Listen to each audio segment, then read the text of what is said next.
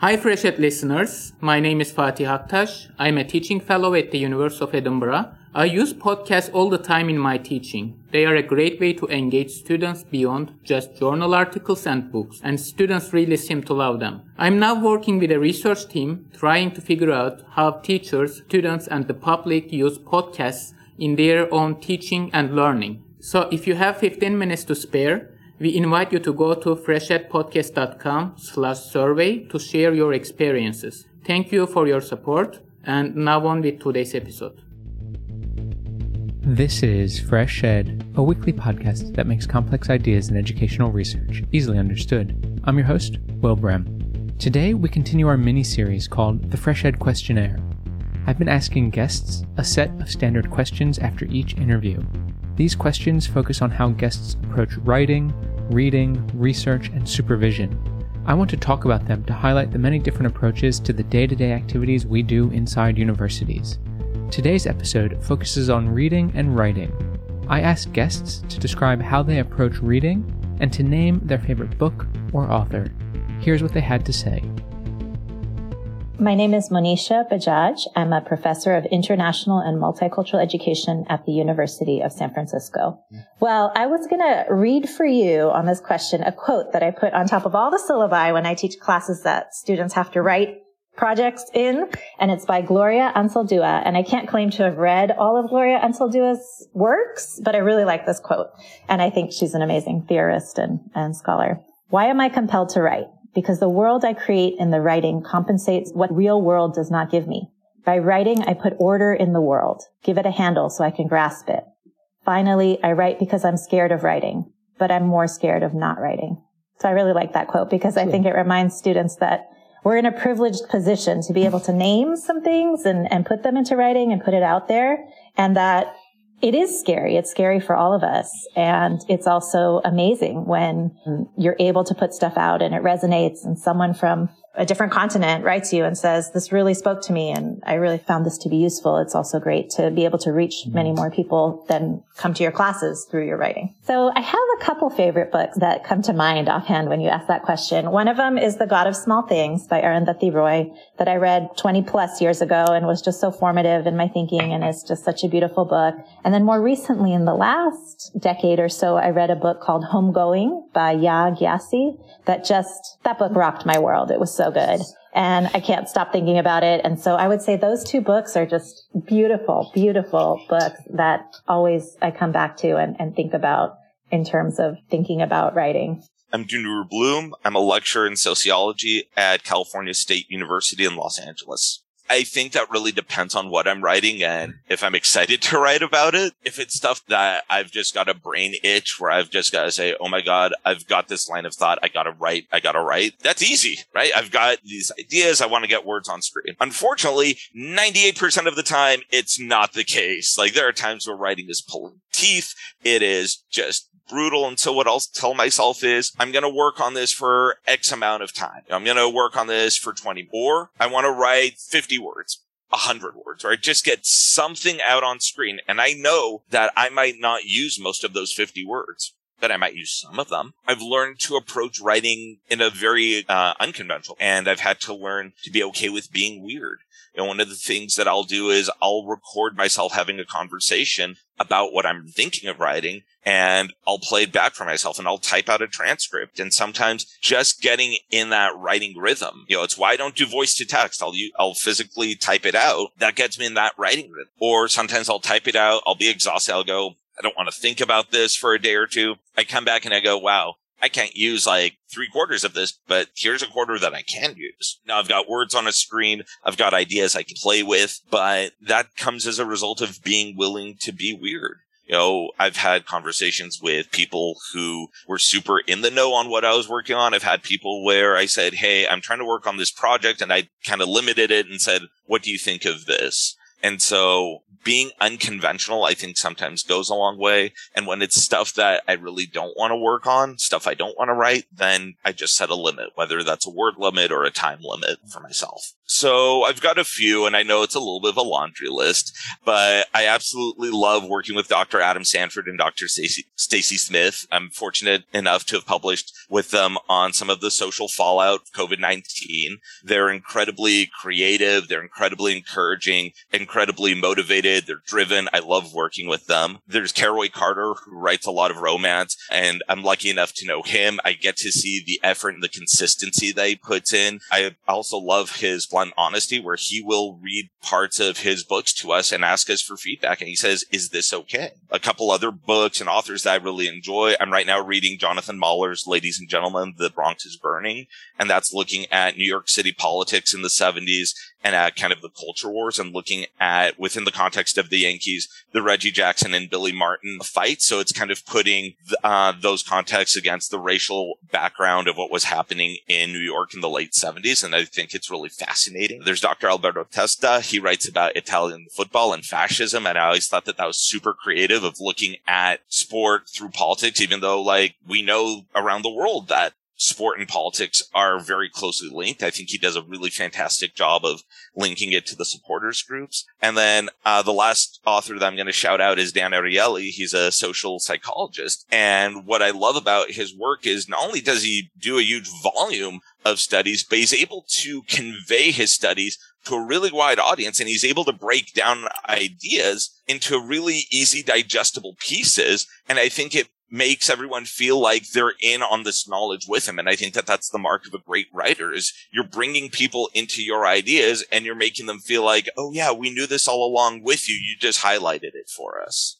So I'm Professor Susan Robertson and I'm Professor of Sociology of Education and also the uh, co-editor-in-chief of Globalization Societies and Education. How do I approach writing myself? I work very hard and over a number of days generating what I call a long abstract. And in some cases, because I'm also co-writing and we go with my co-writer, I, we would be maybe reading together, adding bits to do with this extended abstract. The extended abstract might be about a thousand words. So it's, but in a way through that, you're trying to work out bits of the argument, which are not all going to be there, but at least essentially you've got a sense of where you might be heading. But then I keep returning to this abstract and I might be re, phrasing or framing the title of the paper um, and adjusting the bits within that extended abstract as well. So that's a very specific uh, way in which I find it really useful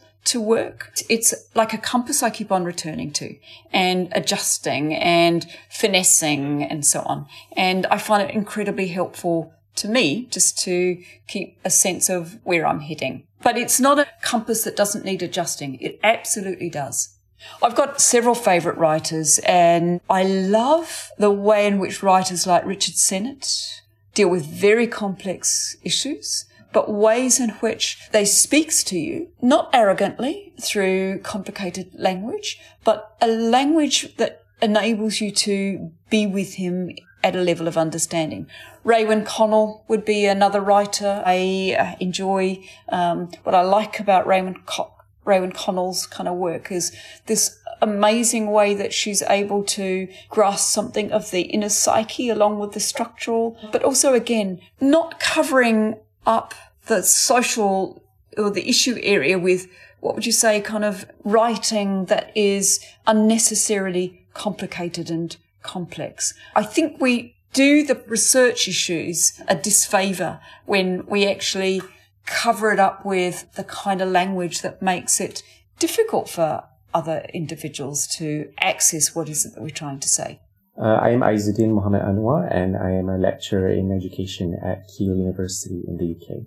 I'm not necessarily a good person to ask advice in terms of writing, particularly because I feel like my approach to writing really changes depending on the project. I tend to be the kind of person who does not do a lot of kind of structured planning up front, which I feel it's, it's, it's helpful, but it's, I felt like it's, it's never really been part of my, my own process. I tend to read a lot before I can write something. And for me, it's taken some time to figure out when is the right time to stop reading and, and to begin writing. Yeah yeah, I think reading is a good kind of basis to writing. What makes someone a good writer is actually to be a good reader, um, not just to read a lot, but to read and try to identify what makes particular forms of writing work. Um, so not just writing, uh, reading for enjoyment, which is important, and also reading for, for knowledge, but also reading for, you know, understanding structure and rhetoric and, and all those kind of devices, which, which are helpful. I guess I have some writers who are not necessarily academic writers who I, I turn to in terms of, of inspiration,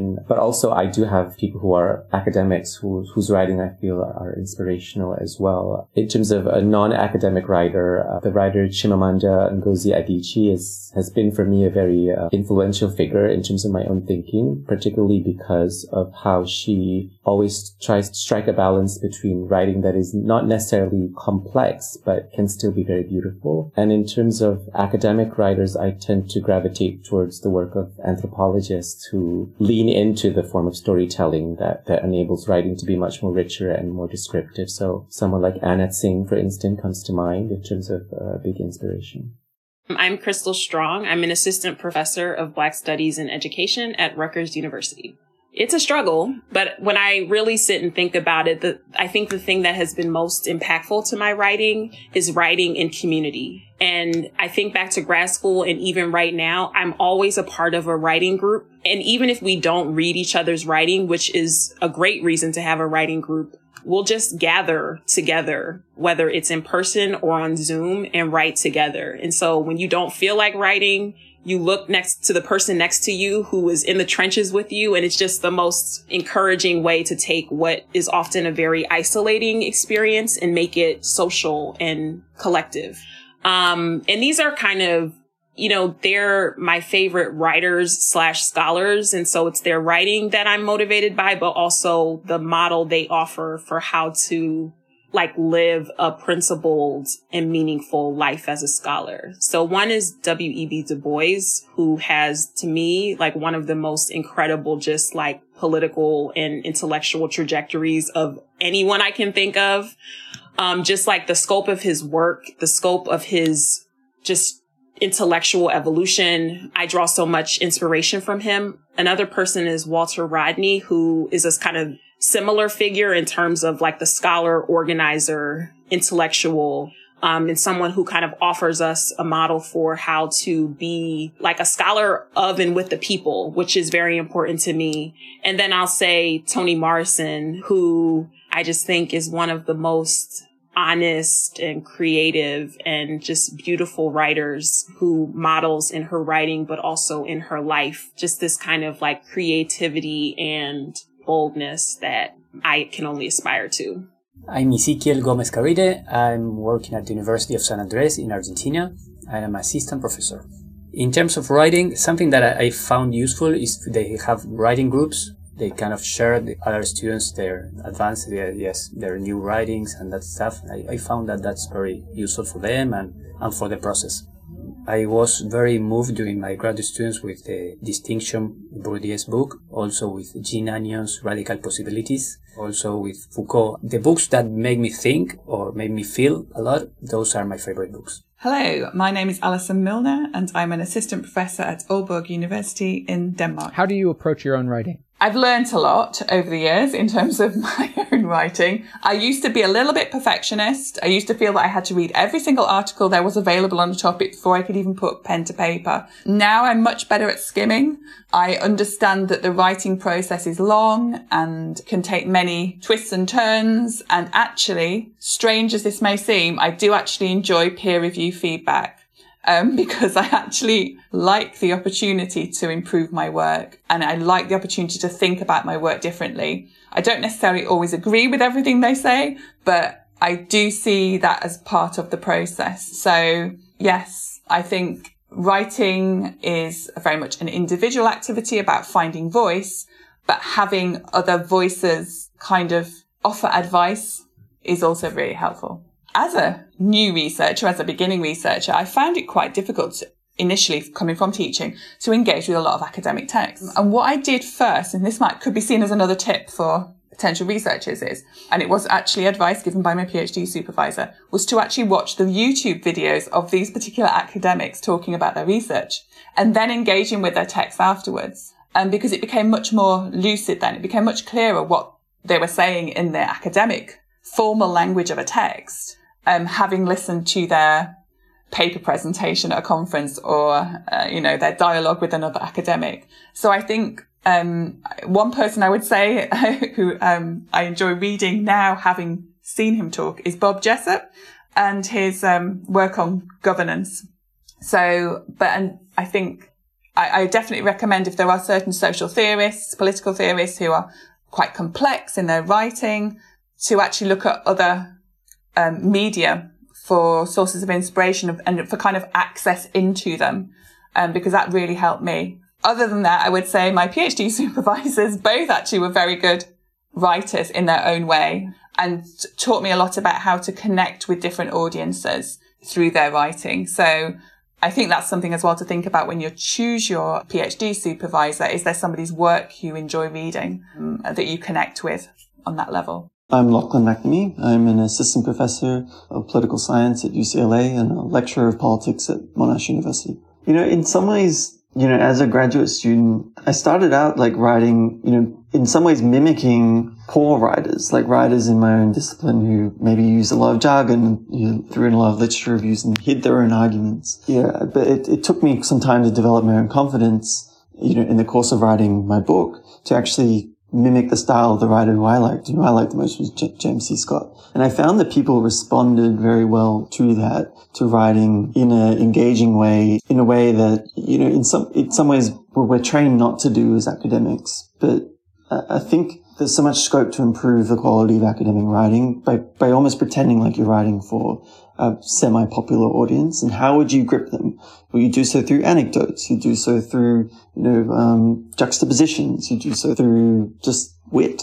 I think that there's so much scope to, to do that and people respond really well to that. My favorite writer is James C. Scott. He's a political scientist, anthropologist who's written a lot about state building in antiquity and in some ways consciously mimicked his style, which is very engaging, very witty and very acerbic, I guess you could say, uh, and clear who he disagrees with as well as who he agrees with. He's, he's, he doesn't throw in, he doesn't do, you know, comprehensive reviews of what everyone said. He makes clear, pretty clear arguments and, you know, in contrast to scholars who he disagrees with. So I, I always found his writings, especially about the emergence of early states, just always fascinating and always easy to read. Hi, I'm Zeena Zakharia, and I'm an assistant professor at the University of Maryland in College Park.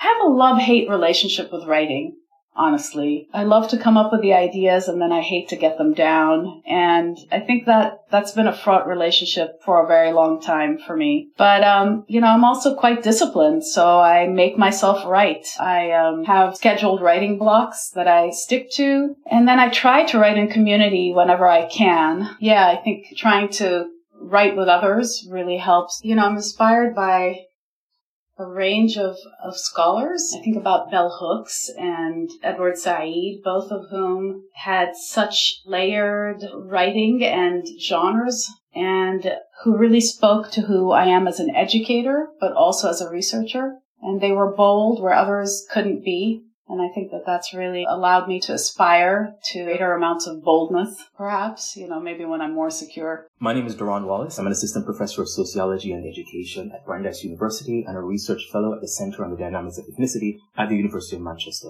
Writing for me is very, very hard, Will. It's, you know, oftentimes people will say, you know, I took a while to write a book. Writing this book took me nearly 10 years to write because I find writing so hard and I felt as though I was writing across traditions across bodies of literature and across national contexts. How I approach writing, interestingly enough, I start first by reading. I have to convince myself that I first have something to say, that there's something that others have not yet said. And as I realize that others haven't said it, I find this sort of crescendoing passion, as it were, to be clear about what I think needs to be said. So that's first where I start is by, I suppose, listening to the literature and being clear about where my voice fits in. Once I have that, then I spend a fair amount of time, you know, crafting my abstract, be it for the chapter or the book or for the article. And that's my roadmap. And so I spend a lot of time trying to get that right.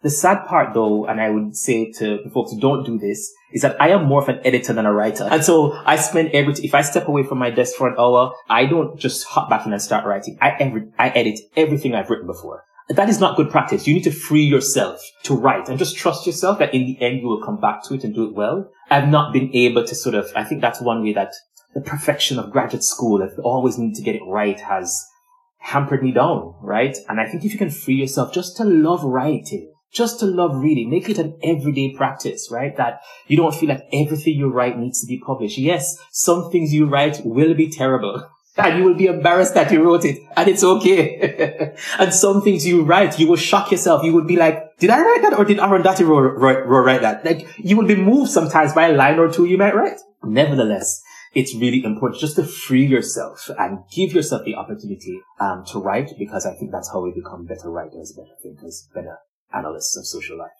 So, you know, I, I love the sort of lush moving prose of Arundhati Roy, sort of powerful poetry of Louise Bennett, who's a Caribbean literary figure, the sort of accessible work of Stuart Hall. Those are just some examples um, of the kind of writing that, that moves me. I think for me, what's been helpful as an ethnographer is to read widely. And by that I mean, let me be more precise. Don't only read social science research. read literature. Read sacred texts. It's okay to pick up the Bible, the Quran, it's, it's okay. It is, it is filled with like moving, lush prose that you can learn from. The craft of storytelling, you can learn that across religious traditions, right? So that for me is really crucial is to, is to read widely. So I suppose instead of who's your favorite writer, I'm just moved by my favorite works, right? And I start there and I pay attention to what they're trying to teach me about storytelling. Right? And then I try to, to, to hone that in a way that's authentic to who I am um, authentic to the locality where I'm at or where, you know, that I'm doing my work in and write from that place. I mean, I dream one day to, to write like someone like Arundhati Roy or a Stuart Hall. And that will probably never happen, but I am finding my own voice in the process. Right? I'm finding my own style by suturing together the sort of literary traditions of Louise Bennett, who writes in Caribbean quote unquote dialect that was long stigmatized and dismissed. And I, you know, write like that in my book because that's how the parents I spoke with, that's how they speak. And I put that in my traditional academic work. I sometimes, some lines may sound like poetry as I'm describing what a community looks like. That is entirely fine. It feels authentic to what I experienced because that's what my field notes, that's what I documented in my field notes. And other elements are analytical and political in the sort of tradition of Stuart Hall, right? And all of that makes me who I am. And I would encourage each writer to sort of don't pay attention to your favorite writer necessarily. Find your favorite works and become your favorite writer. I'm Sharon Walker. I'm a lecturer in racial justice and education at the University of Bristol in the UK. I often have a fear of writing and so I approach it by doing it because I have moments where I put it off and I put it off because I'm afraid of what the, the pen will look like on the page, so to speak. And so I think that, um, I approach it by doing it. And even if it comes out as gobbledygook, it does not matter as long as I'm writing. So I think that's probably key for me. Oh, my favourite writer, if I'm thinking about academic writing, it is Stuart Hall. Stuart Hall. I often think if that man was still alive, I would bother him every single day.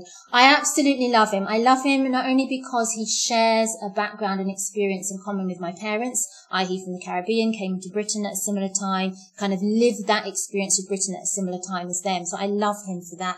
And I love him that he saw the world and he looked at it analytically. He asked questions about it and he gave us things that we, even though he's no longer here, that we can now read those things and use those things to help us to understand and ask questions about the world. So I very much like him. My name is Ian M. Cook. I am the Director of Studies of OLIVE, which is the Open Learning Initiative, which is based at the Central European University in Budapest, Hungary. I think like many people that have moments of writing that were really uncomfortable, like, uh, and a real slog, like especially the last chapter of PhD, which I finished writing in 2015, I didn't enjoy that at all. But over time, I find quite a lot of joy in writing, especially now. And that's by trying different methods and different styles. So sometimes it really is maybe sitting down and uh, writing lots of notes on a piece of paper and then typing them up. Sometimes I've done co-writing where we've co-authors. We basically sat down for one hour and said, okay, we're going to write on this topic. You write for 20 minutes, then we swap the text, then you write for 20 minutes, then we swap the text, and you write for 20 minutes. And we end up with a common piece of writing that we produce in an hour where we've all worked in different sections and we don't know whose is whose. And that was a great way of doing writing as well. It's a great way of getting ideas down on the page that no one feels ownership over. Um, so that's like another way of doing it. Or sometimes it's just nice to write in a way that's, I guess, a bit more standard, which is, you know, sitting with your field notes or your or your readings and just you know assembling things together. I also did a super interesting thing once uh, for one of the chapters of my PhD. So I must have done it in 2013 or 14 or something, where I put all the things I wanted to put down on a piece of paper on little not post-it notes, but these like library index cards, and then I just sat and arranged the whole thing to try and find a different way of structuring the ethnography that I wanted to write rather than just following the standard thing. So I guess in some with experimentation. So I don't have a favorite book, but I just thought, what's the last book I read? I'm sorry if that's okay. And it, the last book I read was The Melancholy of Resistance by Laszlo Krasznahorkai. And it's a book by a Hungarian writer. And it's, I liked it a lot. And the reason why I liked it a lot was because, uh, maybe pertinent to the conversation that we had, it showed the inept stupidity of leaders when faced with crises. Michele Schweisfurth, Professor of Comparative and International Education at the University of Glasgow in Scotland. I have to force myself. I really have to force myself. I, I give myself lots of talkings to and I do all sorts of avoidance things and then I talk to myself again and then I sit down and I, more often than not, I kind of work out what I'm trying to argue. I try to start with a narrative and then kind of infill from there. So from the narrative, create a structure. From the structure, sort of think about what data or what literature is going to is going to support this. But I do tend to start. I guess I think of it almost as storytelling, but it you know not not fiction, obviously. I hope, but I'm always looking for that narrative thread through the research, and then when I'm writing. That's what I'm presenting and, and using the rest as vehicles for presenting that.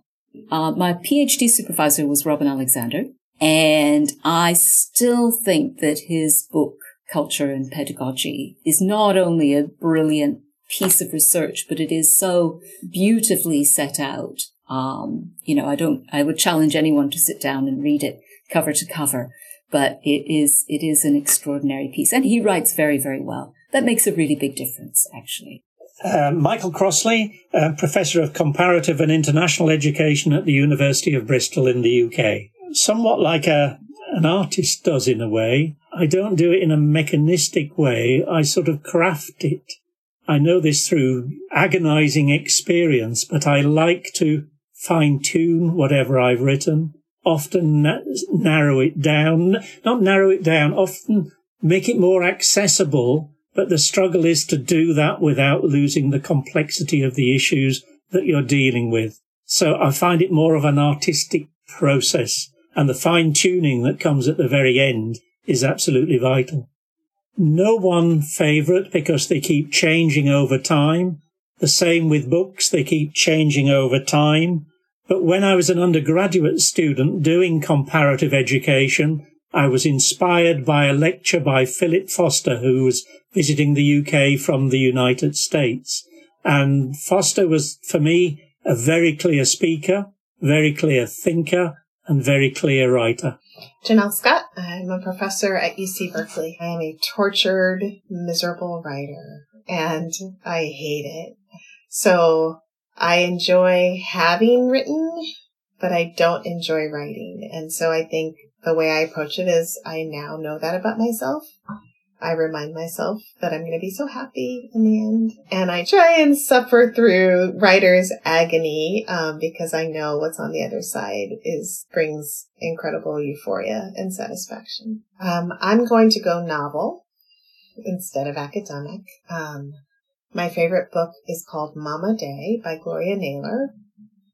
And it is a beautiful book about uh, a young woman, Coco, and her relationship to her ancestors in a Georgia Sea island. And it's about, I think, very much African and African American ways of knowing that are mystical and spiritual and also quite real. Um, and I find myself coming to that, returning to that book over and over again since it was published. My name is um, Mario Novelli. I'm a professor in the political economy of education at the University of Sussex in the UK. I think with great difficulty and trying to carve out space in an academic world where we're so full of so many tasks that it's difficult to carry something for a long enough period to feel like you're getting your brain around it. So carving out time, I think is really important. And yeah, I guess I'm kind of one of those that says try to get the stuff out on paper because at least you can discuss it. Don't hold it just inside your head. So try not to get, you know, stuck in the middle when you realize that you haven't read enough. Keep going and then come back and try to resolve those issues, but don't break the flow. But, you know, to be honest, I, I do find it really challenging these days to carve out that space um, and kind of keep looking for this mythical several months that never appears where I'll be able to do everything that I haven't done. But, you know, increasingly recognizing that that will just never happen. So I just have to keep getting up early in the morning. Who's your favorite writer and why? Um, I have several. I love Walter Rodney and I love him because he embodies in his writing and the topics that he explores what I would say is this kind kind of activist scholar that is really engaged in social transformation. And, you know, I, I find that consoling, even if it's an aspiration rather than something you can ever reach. Then I like Nancy Fraser a lot. I like Nancy Fraser because I think that she does the groundwork in making us think about difficult issues and try to conceptualize them and pull them together and provides frameworks for us to move forward and think about stuff. So, you know, if I think over the years from, you know, recent book, Predatory uh, Capitalism this year, but work on leaning in feminism, uh, there's a whole range of issues I think that Nancy Fraser has, has brought in that really help us to conceptualize. And then I think um, there are a group of scholars that I've really been influenced by Edward Said, Arturo Escobar, Boaventura de Sousa Santos. And I think what I like about them is both the complexity of their thinking and also their capacity to point you towards different wisdoms, different knowledges, different canons and, and make you realize that. So I think indebted to you know, they're all operating in a sense on that kind of border between economy and culture and opening up these issues. And I found that um, challenging and difficult, but really important in terms of framing uh, issues and thinking about things. I'm Natasha Warikoo, and I am Stern Professor in the Social Sciences in the Department of Sociology at Tufts University. Writing is a very painful process. I think for most people who write, when I'm kind of in the middle of, say, the first draft, it's really about like outlining and like forcing myself to like take the first two hours of the day and just,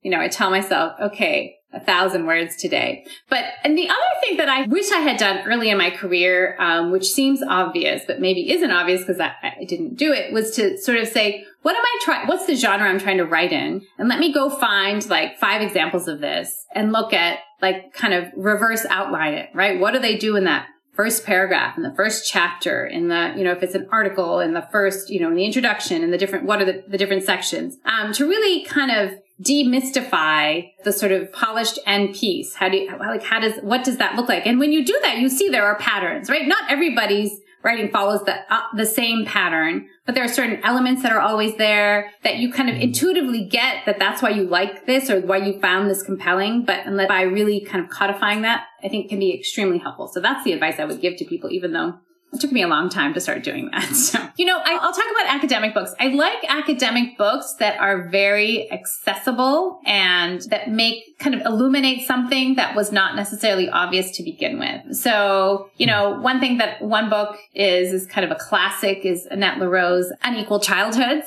where she t- develops these ideas of concerted, different kinds of parenting by class, concerted cultivation versus the accomplishment of natural growth. What I love about the book is that it's very readable and it, she kind of takes these two really complex ideas and really like, but makes them very intuitive and doesn't, but, but not in a reductive way. So in the text, you know, she's always talking about, well, this, but here's a different, you know, piece of data that says something slightly different, but you really sort of come away with the complexity and yet you can, like, there are key ideas that emerge as well. That's very hard to do, but, uh, that's one model that I have sort of for what I, what I strive to do. So. My name is Francine Menashy, and I'm an associate professor at OISE at the University of Toronto. I approach my writing by I have at least three writing blocks a week, first thing in the morning for about an hour, hour and a half. Um, I usually take a little bit of time every couple of weeks planning what I'm going to do within those writing blocks. I stick to them. I put them in my calendar. They are a meeting with myself and nobody can interfere with that. Sometimes they move around from day to day, but there needs to be at least three of them. Um, I also have a little writing group with two old, old friends and we meet every other week and we set goals for ourselves for the next time that we're going to meet. Um, we just do these little meetings over Zoom but I'm a big believer in you make a schedule, you stick to it, and nothing can come in the way of it. It's gotten easier as my kids got older, though. I have to say that. Make a schedule, stick to it. Also remember that writing includes reading, that writing includes making outlines, that writing includes editing, but for sure, make sure you carve out time as a meeting with yourself it is the most important thing in terms of getting your thesis completed. Um, and so don't let someone say, Hey, come organize this conference with me, but you can't do any writing for three weeks. Well, then maybe you should say no. So I'm going to probably go a little bit off in this answer and I'm going to pick a science fiction author, Ursula K. Le Guin.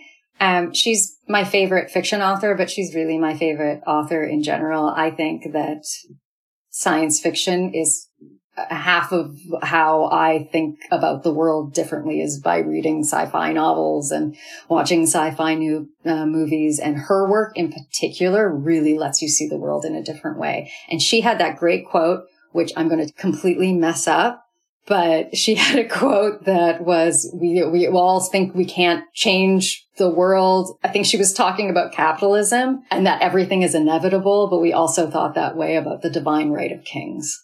My name is Judith Landeros. I am a PhD candidate at the University of Texas at Austin, studying curriculum instruction in the Cultural Studies and Education program. How do I approach writing? In the phase I'm in now, I like to not have an expectation, you know, like go in knowing that I am writing, but everything I'm thinking isn't just coming from me. It's coming from ancestors. It's coming from guidance, you know, around me. And that it's this like connection in order to be able to write down, you know, the things, the stories that are meant to be told. And sometimes that doesn't go very well with academic writing because you have to like write by a certain deadline and do all these things. But, you know, trying to like, there's moments where you just have to like write in and, you know, get it out. But I feel like that's when I enjoy it the most when I approach it that way. I have so many favorite writers. I feel like I have like the poets, you know, or the creative writers and like the education researchers, but